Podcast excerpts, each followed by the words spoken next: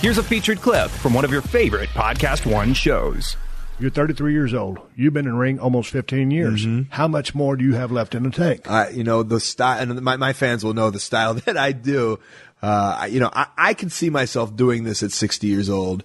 I, I wrestle for Pro Wrestling Noah sometimes. Yeah. And, uh, uh, Taue, who's a legend in all Japan, and now you know he was he's the president of, of Noah. He would wrestle the opening match, and they would do uh, you know some comedy matches, and like he, he's he was pushing sixty, you know he's Yeah. pushing 60, 55, whatever it might be, and he's still in there, you know, doing the opening match, doing the comedy match, and like I pictured myself like, man, I, I was almost it was almost romantic. Like I can't wait to be sixty years old Yeah. and doing comedy matches Yeah. in the opener because I, I Take your time. Don't Yeah. rush 60. yeah. Well, uh, I don't know. It, it seems fun to me. So I, with Okay, but- style, but- but I have a right now- comedic style. I have a comedic, Comedic style, but was it always a comedic style? No. Any major injuries? Yeah, yeah. Uh, a blown out quad, two MCL tears, two shoulder tears, chipped teeth, uh, lacerated uh, cheek.